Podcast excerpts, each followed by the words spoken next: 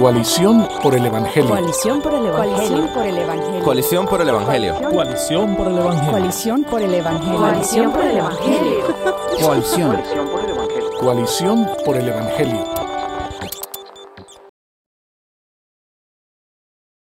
En la vida cristiana, Dios nos justifica en un punto en la historia, en nuestra historia, pero definitivamente hay un proceso que se lleva a cabo a través de toda la vida, que es el proceso de la santificación. ¿Qué pasa? Que cuando nosotros venimos al matrimonio, venimos eh, muy enamorados, tú coges una parejita que te, le señales, que te señalen ellos algunas cosas que quisieran ver cambiadas y a veces no consiguen ninguna. es difícil que te digan cinco, pero cuando el, el matrimonio avanza, nos damos cuenta de que el matrimonio es una de las cosas que el Señor ha usado para santificarnos, para llevarnos en ese, proceso que dura toda la vida. Porque el matrimonio podríamos decir que es un medio para crecer en gracia. ¿Qué pasa? Que como mujeres hay muchas expectativas que nosotros traemos al matrimonio y quisiéramos tener ese hombre perfecto a nuestro lado, piadoso, servicial, amante, como Cristo. Pero en la medida en que avanzamos, nos damos cuenta de que lejos está Él, igual que lejos estamos nosotras de ser perfectas, pero vamos sintiendo que cosas que nosotras quisiéramos ver cambiadas, eh, que son conforme a lo que nosotros entendemos y aún a veces conforme a lo que la Escritura enseña, no suceden. No suceden como nosotros quisiéramos, no suceden ni en la velocidad y a veces se ponen peor.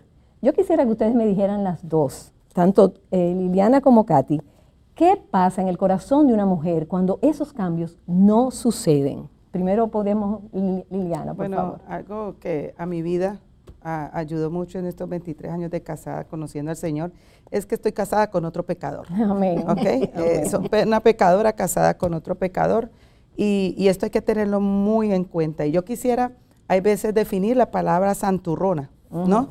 Que muchas veces la, hemos escuchado, ¿no? Nosotros en América Latina, como esa, esa, esa persona que aparenta una devoción, pero hipócritamente. Y yo creo que todas hemos, en un, momento de nuestra vida, como tú comentabas, cuando nos casamos, todo lo vemos tan bello, ¿no es cierto? Luna, luna de miel, lo vemos todo. Pero sabemos que cuando la convivencia nos va generando y cuando no, no vemos esas expectativas que se van llenando, eh, nosotras empezamos a pecar contra, contra primeramente en la con la lengua, cuando dice Santiago 3, 9, 10, dice, a veces alaba a nuestro Señor y Padre, a otras veces maldice, a otras veces maldice a quienes Dios creó a su propia imagen. Y así la bendición y la maldición salen de la misma boca. Sin duda, hermanos míos, esto no está bien. Entonces lo que tú me estás queriendo decir es que esta mujer que quiere ver lograr cambios en su esposo, se está convirtiendo sin darse cuenta en una santurrona, en una mujer que está pecando. Y yo creo que todas nosotras tres hemos pasado por ahí, nadie estamos exento de eso, ¿no es cierto? De considerarnos más espirituales que nuestros esposos. Y cuando venimos adultas, por ejemplo, eh, eh, en un nivel, hay veces se convierte primero la esposa, hay veces se convierte primero el esposo, o a la vez, pero el crecimiento espiritual es individual. Y hay veces podemos crecer las mujeres un poquito más rápido que el hombre, y ahí es el peligro donde nosotros, yo misma batallé con eso en, mi, primer, en mi primer tiempo con el Señor, porque eh, yo estaba en esa ansiedad, pero lee la Biblia, pero lee la Biblia, y, estaba cayendo en pecado, y fui confrontada por el Señor, eh, espérate, esto se trata de mí, eh, o sea, yo lo que tengo que orar por mi esposo, y mirar primero a mí, qué es lo que yo debo de cambiar, porque con mi lengua, como dice su palabra, yo estoy obrando de una forma pecadora, porque estoy hablando en contra o pensando en contra a alguien a la imagen de Dios. Sí, así es. Y, en ese sentido, cuando nosotros queremos eh, ver esos cambios, queremos operarlos nosotras mismas. Y hacemos eso que dice Liliana, queremos muchas veces convertirnos en el Espíritu Santo de nuestros esposos o en la mamá de nuestros esposos y nos olvidamos de que nosotros somos mujeres y ellos hombres y ellos como hombres manifiestan muchas veces la piedad de manera diferente, que como nosotros lo manifestamos. ¿Y qué tú podrías decirme con relación a eso, Katy? Yo, creo que es muy importante que nosotros damos cuenta que cuando estamos haciendo esto, esto es orgullo y es soberbio. Es importantísimo que yo no soy mejor que mi esposo. Así es. Y, y la lo que yo necesito hacer cuando estoy en, en, en esas situaciones, yo tengo que parar de ver a Él y comenzar a ver a mí. Amén. Porque Romanos 8:28 dice, todas las cosas cooperan para bien para aquellos que aman al Señor, está llamado a su propósito. Si yo soy cristiana, entonces el Señor está tratando de enseñarme algo A a través- de esta situación y yo no estoy viéndolo porque estoy viendo a Él.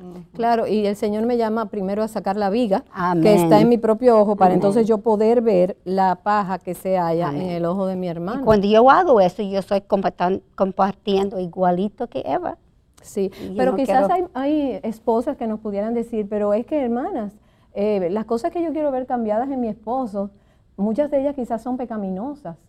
eh, y es para, el mayor, es para la mayor piedad de nuestra familia, para nuestro bien, porque sí es cierto que nosotras tenemos buenas motivaciones. Ninguna esposa quiere ver eh, cambios en su esposo por malas motivaciones, pero muchas veces nos vemos en la trampa de Eva, que queremos, eh, creemos como Dios, que conocemos el bien y el mal Bien y el mal. y queremos tomar eh, las riendas y el es. control de lo que está sucediendo y no dejamos que el Señor sea el que realmente intervenga.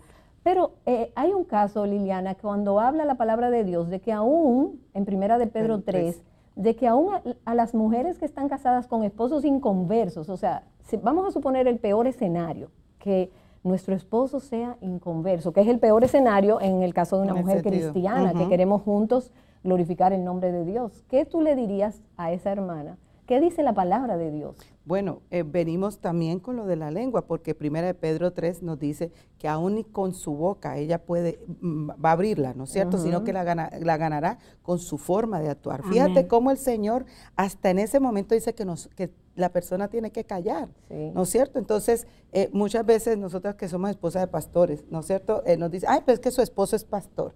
Yo les digo, pero espérate, es un ser humano, pecador, no, no, eh, es igualito. o sea, es. es el sentido, yo creo que muy importante, como nosotros, eh, Primera Corintios 10, 13 nos dice, las tentaciones que atraviesan en su vida no son distintas a las de que otros atraviesan, y Dios es fiel.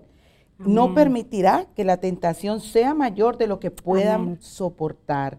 Cuando sean tentados, Él mostrará una salida para que puedan resistir. O sea que ese esposo es justo hecho a la medida Amén. para que tú crezcas en santidad, para que tú crezcas en tu vida de piedad. Es así.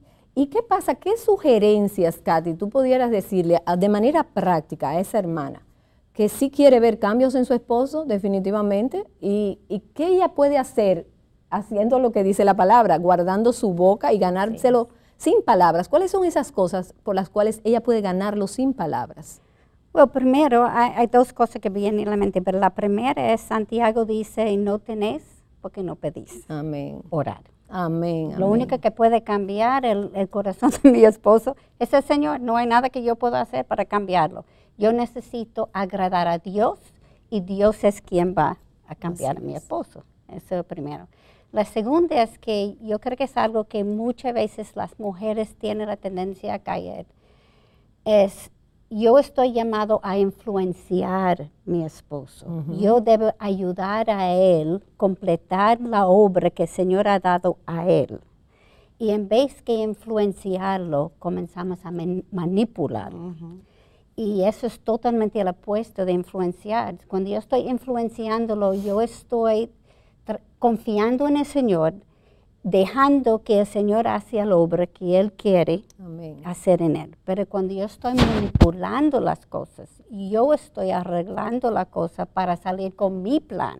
Es una desconfianza totalmente en Señor. Así es, como el ejemplo de Sara, cuando quiso ayudar a Dios y, y darle el hijo a Y Abraham. vimos los resultados. El hijo de la promesa. Y es como dice Elizabeth Elliot, todas nosotras, por el mejor de los esposos, tiene un 80% bueno y un 20% malo. Yo puedo escoger pasarme el resto de mi vida meditando en ese 20% que tiene que ser corregido y no dándole gracias al Señor por, Por ese el 80% que, que tenemos. tenemos. Así es. ¿Y qué palabras finales tú le darías de consejo, Liliana, Bueno, de rendición a esas Eh, hermanas? Tenemos que ser intencionales. Amén. Y creo que aquí inicia con una parte muy importante. Intencionales en meditar en la palabra, leer la palabra, eh, orar. O sea, que, nues- que la palabra entre a nuestra mente y entre a nuestro corazón. Amén. O sea, pasar tiempo en la palabra. Porque si nosotros dejamos de pasar tiempo, algo muy, muy normal en América Latina, las telenovelas. ¿Cómo va a influenciar? Tú tienes que ser intencional en eso. Las que venimos eh, de grandes nos convertimos, muchas veces vimos telenovelas de chiquitas porque era lo normal en nuestros países latinos. Bueno, yo tengo que ser intencional, corto eso, porque si eso no va a generar bendición espiritual a mi vida, tengo que rendirlo al Señor. O sea que lo que tú le recomiendas es vea la palabra. Vea y, en, palabra. y en tu caso, Katy, ¿qué tú le dirías? Yo creo que es importante que reenfocarnos. Amén. En vez que ver todo como, como tú dijiste, el 20%, yo tengo que ver a mí. Amén. Enfócate ¿Dónde en yo ti estoy misma. pecando? ¿Dónde yo estoy cambiando? ¿Dónde el Señor está usando eso para cambiar a mí? Y verlo, porque si yo no lo busco, la- los cambios que ha pasado, yo puedo pasarlo por arriba y el Señor lo ha cambiado. Así es. Confía en el Señor y enfócate en, en- en mi crecimiento para que yo pueda ayudar a Él y no tratar a en yo mismo. así es, y en tu rol para que tengamos matrimonios que glorifiquen Amén. el nombre de Dios. Amén.